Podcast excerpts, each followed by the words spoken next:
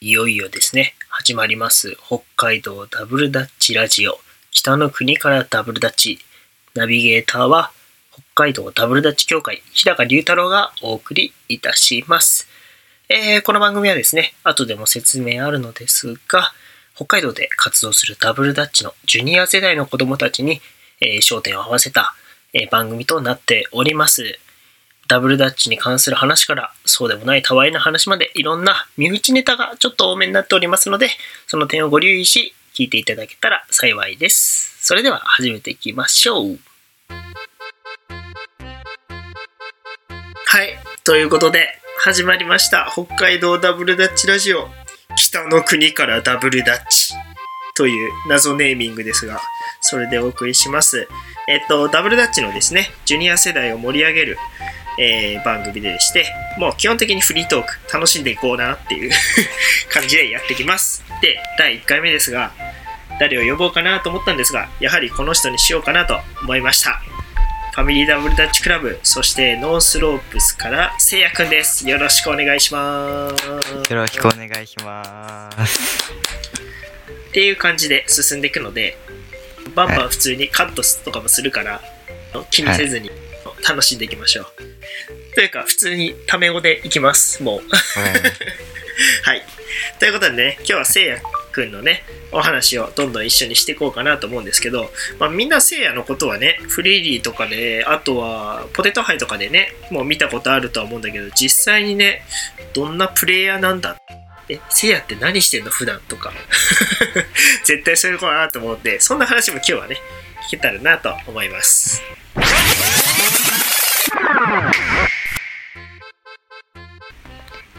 でせいや今年齢的には何歳だ？今は、えっ、と、14歳です。えっ、と、まあ、少し前にもう誕生日があって、その時14歳になりました。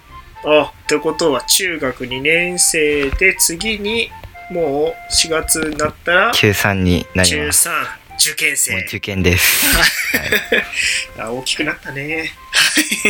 そんなせいやだけど。えっとせいやってさダブルダッチをさ始めたのっていつですか？てかまず出会ったのっていつですか？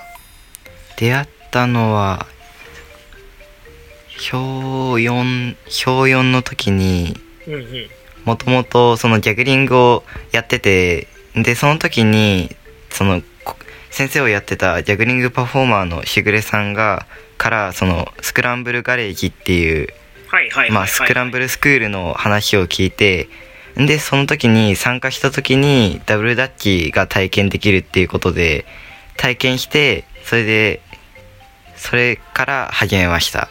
あそうか。意外と小学4年生ぐらいからなのか、せいやが始めたの、はい、もう小学、はい、それ、あの、ジャグリングを始めて1年後ぐらいに始めたので、ちょうどそれくらいです。あてかまだあの時点でジャグリング始めて1年だったの？あ、はい、そうです。えもうもう俺の中であベテランの域に行ってんのかと思った。かなりうめえなと思って見てたから。あそうでしたか。そっか、しはい。しぐれがしあ皆さんご存知あのジャグリングパフォーマーのしぐれくんですね。しぐれくんのあの教え子だったんだ、はい。さらにスクスク体スクランブルスクールっていうあの昔ねいろんなあの今スクランブルガレージっていう団体いろんなパフォーマーの団体があってそのいろんなパフォーマーの中からいろんなジャンルを受けれるっていうね超楽しいねスクールがあったんだけどそこあそこでダブルダッチやったのがスタートだったんだ。はい。そうか。となると何年前ですか？何年前？今が中学2年生だからうん中1あもうちもうもうもはや中3だから中2中だから、1ちょうど5、5 4、5年前です。そうか、4、5年前か。だそんぐらいになるのか。なるほど。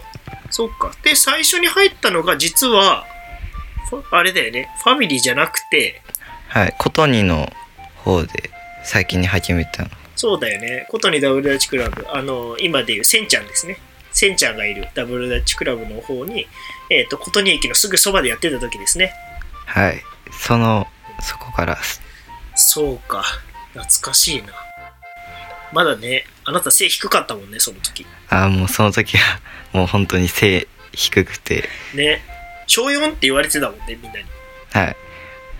もうその時その時はもう全然表4って見られてないくらい緊張低かったのでいやそうだよね。その頃の写真あったらちょっとどっかで出すかもだけど。あ めね普通ほんとちっちゃいよね。でもその時と比べたら今もう相当身長伸びたと思います。えー。ちなみにジャグリング自体はその3年生からやってたのかい、3年生のちょうど10月ぐらいから始めました。おうおう。ジャグリングはずっとあれだっけ？ディアボロだけ？それともいろんなのやってたの？あ最初はもういろんなのをやっててボールとか他にもいろいろやってました。で専門的には一番得意になったのがディアボロ。ロっていう感じ。ああなるほどね。まあねポテトハイでもねディアボロ。ああれはいつだっけ？ポテトハイに一番最初に出た時が確かディアボロをダブルダッチにやった時なのああそれはファミリーで出た時だよね。確かだからファミリーに入ってだから多分小6ぐらいの時にそのダブルダッチの中で飛びながらディアボロやって MVP をもらうっていうのを。ああそうだったね。決まったしね。はい。思い出した。でそうだね。せいやはね元々そのコトニーに行ってコトニーでダブルダッチやった後ファミリーに移籍っていうかねファミリーの方にも掛け持ちぐらいから一緒に入ってででその後にファミリーの方を中心にうんうんうん。する感じになりました。ね。なんか多分ねラジオこの聞いてる人たちの中ではせいやはもうファミリーのイメージがだいぶ強かったと思うんだけどね。でベースはねせんちゃんと同じコトニーダブルダッチクラブでやってたっていうね。はい。うん。だから俺の中ではねこの前あの苫小牧であったミニフリリーってあったじゃん。ああありましたあの時の戦隊聖夜は俺の中で超胸熱展開だったんだけど。ああそこは。おお同門性対決だみたいな。あめちゃくちゃ久久々に確か戦うのも相当久々だったと思うんで。うん。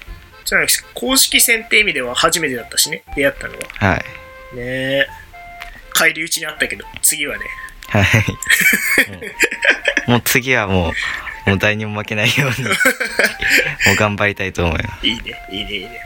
はいじゃあそんな聖夜くんなんですがダブルダッチ以外だと今は普段何やってるの聖夜って？えっともう最近はもうコロナウイルスのことがあってうん。もう外出が禁止だったのでとりあえず暇だったんで、その実は3歳の頃に買ってもらったそのうん。アンパンマンのトランポリンが目に入ってでそれを引っ張り出して飛ぶっていうのがまず一番最初に暇だった時にやり始めたことで。アンパン3歳の時に買ったトランポリンってサイズ大丈夫なの？ぶっ壊したりしない？サイズは一応75キロまで大丈夫なので全全然飛べました、あすごい。すごいね。よく天井もよく頭当てない。もう当たりそうなイメージがあるんだけど。あと他にもそのボールジャグリングとかの,、まあ、あのボールジャグリングは安全なんでその練習をしたりとかまタップダンスを適当に足踏みながらやったりあと最近ハマり始めたトランプマジックの練習とかをするっていうのとああともちろん勉強もちゃんとしてます。えちなみにさ、まあ、コロナとか関係なくさあの普段の生活の中ではせいやってスケジュール的にはどうなってんの？俺それす結構俺の中で謎なんだよね。せいやのスケジュール。もうスケジュールの中ではもう休日とかになると本当に暇なので特にスケジュールっていうのは組まないでとにかく身の回りにある暇つぶせそうなものとかは多分大半はそのうちに置いてあるレゴがすごい量あるのでそれでいろんなものを作ったりとかっていうのをやってます。ああまあ言ってたね。レゴかなりあのガチでレゴ好きなんだよね。はい。将来はそういったレゴ部にも入りたいってちらっと言ってたもん。ねあレゴ部とかも入れたら本当にレゴは本当に昔から好きでやってたのでそういうものづくり関係とかはめちゃくちゃ興味があって。ちなみにレゴってなんか大会とかあんの？どうなんだろう？ないのかな？なんかプログラミングができるそういうレゴのそういう、まあ、ものがあってでそれでプログラミングをしてその大会がその課題みたいのを出されてそれをどれだけ早く達成できるかみたいな大会があるっていうのは聞いたことはあります。なるほどね。え結構団体とかって多いの？レゴ団やってる。タイはあまり多日本はあまり多くはないんですけどでもなんかスクールみたいなところがあったりとかなんかそういうレゴのそういうスクールとかがあってそこでそのプログラミングも一緒にこうやるためにレゴの教材っていうことでプログラミングができるキットみたいのがへえ。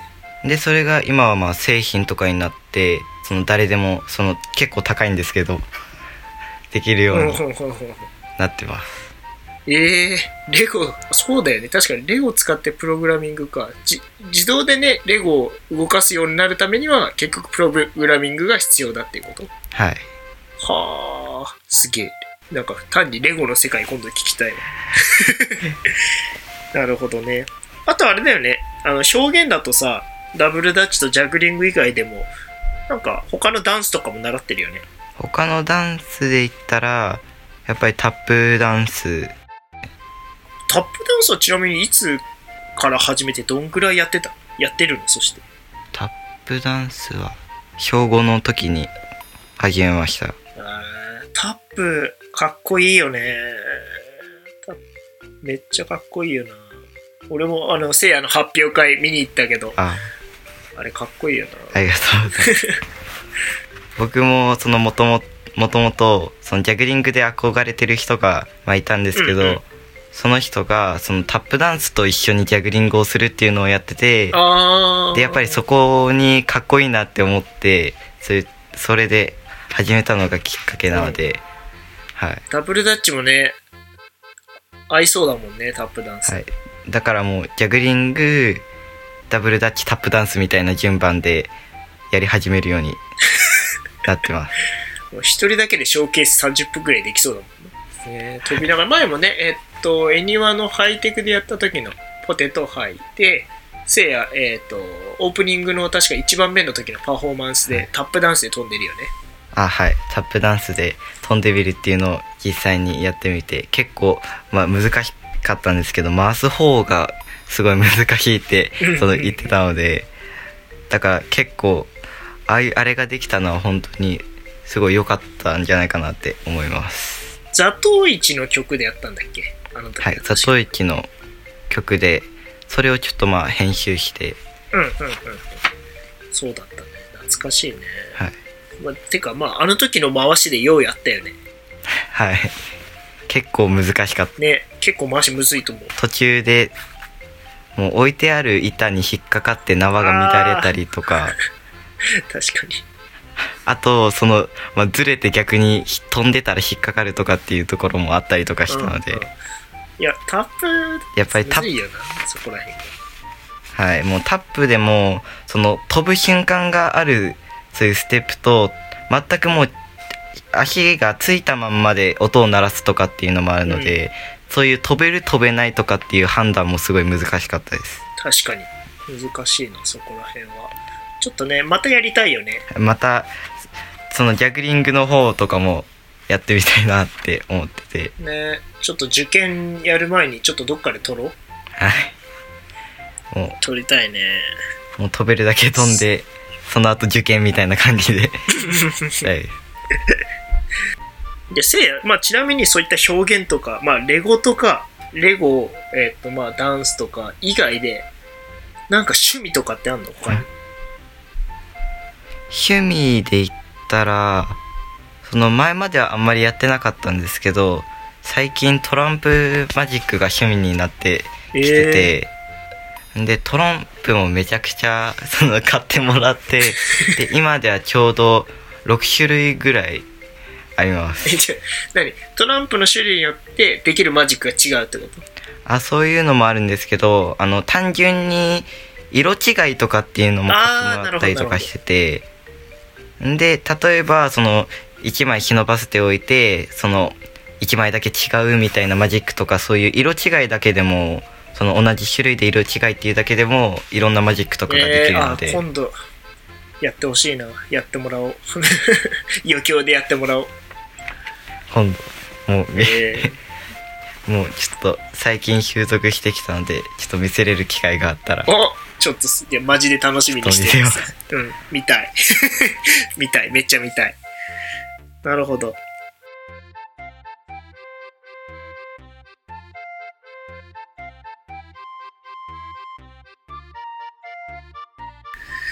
さてではダブルダッチえっとだいぶねてかせいやがさ最初に始めた時なんてさなんだろう。はい。もう要は龍之介とかさ虎次郎とかそこら辺のさ人要は元ファミリーぐらいのメンバーしかいなくてさ要は10人も子供いなかったじゃん、はい。ね、今もうなんか70人ぐらいいっぱいいるんだけど今今 どうどうだだいぶ変化したけどどう思ってる？その変化の違いとかってなんかいろいろ感じてる？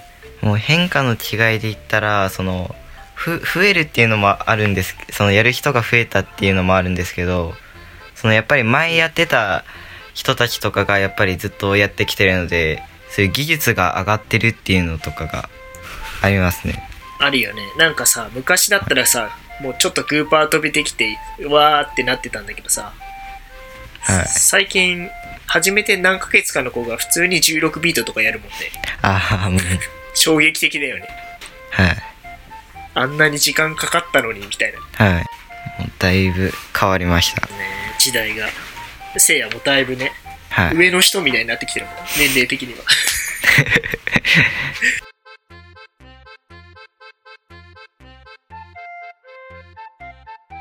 でせいやと言ったらねこの前あのー12月？フリーリーの全国大会当日予選の方にねもう出たんだよね。北海道の大会ね確か都合が合わなくて出れなくてそれでもは全い、ちょうど時間が合わなくてねそれで出れなかったんです。全国大会の方どうにか出たいということで当日予選の方にねなんと名古屋に乗り込んでやってきたね。エントリー。どどうだったよ、フリーリーのその全国大会のもう全国大会もそうだし当日予選も。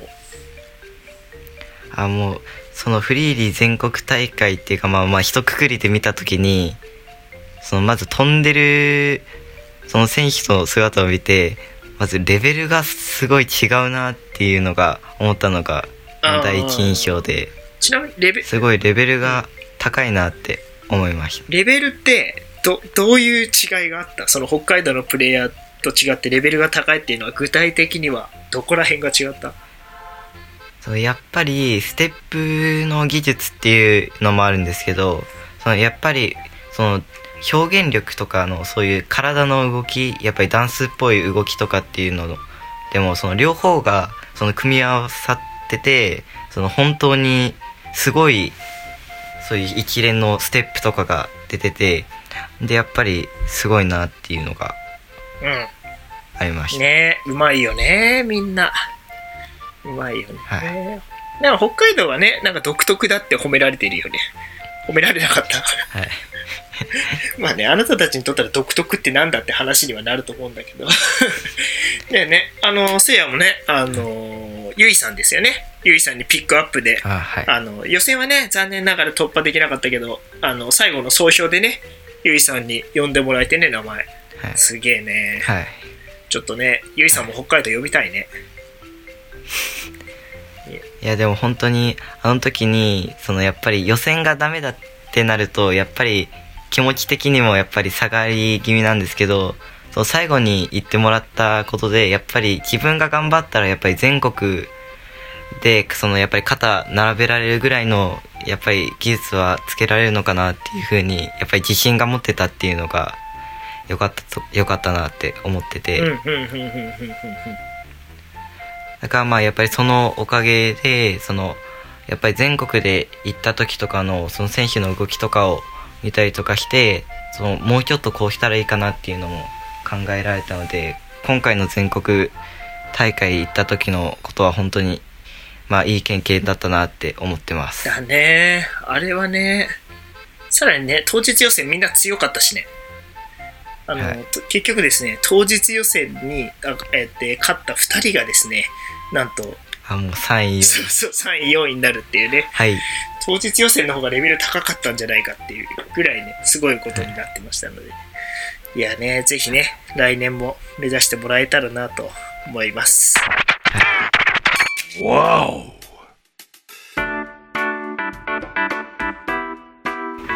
じゃあちなみに今はまあ北海道でだいぶね、ダブルダッチやってきた中で好きなプレイヤーっていうか、はい。こんなスタイルこいついいなとかいうのをまず子供でちょっと誰かいる？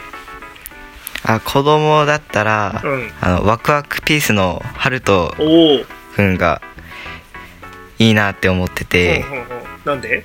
そのやっぱりハルトくんっていうのはあの僕はやっぱりステップが中心になるっていうかそういう技術的な面を僕ずっと頑張ってきてたんですけどそのやっぱりそういう動きっていう体の動きっていう面でやっぱり僕に持ってないものをたくさん持っているっていうのがあってっていうのとあとやっぱり僕結構そういう人見知りとかなのでそのやっぱりいつもその堂々と はいはい。そういうこ心置きなくやってるハルトくんとかがやっぱりその楽しそうでいいなっていう風に思ってるのがいいなと。あー確かにね。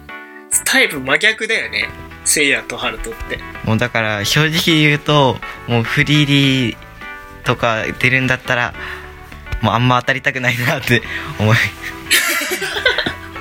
当たるなら決勝にしてくれ。あーもうそれぐらい結構その僕の中ではそのいい意味でのライライバルみたいな存在かなって思ってます。公式戦で当たったのは実はねフリーリーのボリューム1だっけあれはいそれもういきなり最初に当たってでもその時も全然そういうみんなのこととか知らなかったのでまあどんな感じかなっていうふうにやっぱり思ってたのもあってもう相当ガチガチ だったんですけど。そうか。確かにねあのせいやは足ね系めっちゃステップ多いしね。でハルトは上半身系で攻めてる感じがね。はい。いいね。それぞれのスタイル別々なところが確かに。なるほどなるほど。ちなみにじゃあ誰かあの大人のプレイヤーでこの人いいなーみたいな目指これこれ目指したいなーとかいる？はもう直樹さん。おいやこれうん。これ絶対聞いてる人は意外だと思うよ。せいやから直樹って言葉が出るのは超意外だと思うよ。いやでも本当にその最初にそのフランブルイカレーキの体験の時とかにはいはいはいその飛んでるところを見てた時のステップの技術がとてもすごくてはいはいはいはい。あのスピード2倍とかがとかが本当にすごくてでそういう技術面で憧れたっていうのとあとそのすごい飛ぶ飛んでる時が楽しそう。そうね。やっぱりそうやって楽しく飛びたいなっていう風に思うのもあります。あああじゃあせいやの原点なんだ直樹は。はい 面白すぎるんだけど。そうか。そうね。直樹がいなかったらせいやはダブルダッチしてなかったかもしれない。あちなみにねそんな直樹くんとノースロープスでね同じチームになってあね、はい。はい。どどうだったチンパンジーは？楽しかったかい？楽しかった。もう練習の時からすごい楽しくってもう本当に。でも練習の時じゃなくてもその本番の衣装を買いに行く時とかもすごい楽しくってそういう話をしながら行ったりとかするのが楽しくて。基本直樹が喋ってるでしょ。はい。そうだよね。ひじりも、ひじりコーチもせいやも自分から喋るってことそんななさそうだからさ。あんまもうもう話しかけて くれてもう本当に話がそれで盛り上がったりとかして。うんいやだってサップロープスの練習やってる時に横を見てたらさ基本直樹喋ってる声しか聞こえなくてさ大丈夫かなと思いながらでもせいやニヤニヤしてるからあ楽しんでんだなと思いながら見てた。そうか。直樹か。意外だけどはい。なんか納得したわ。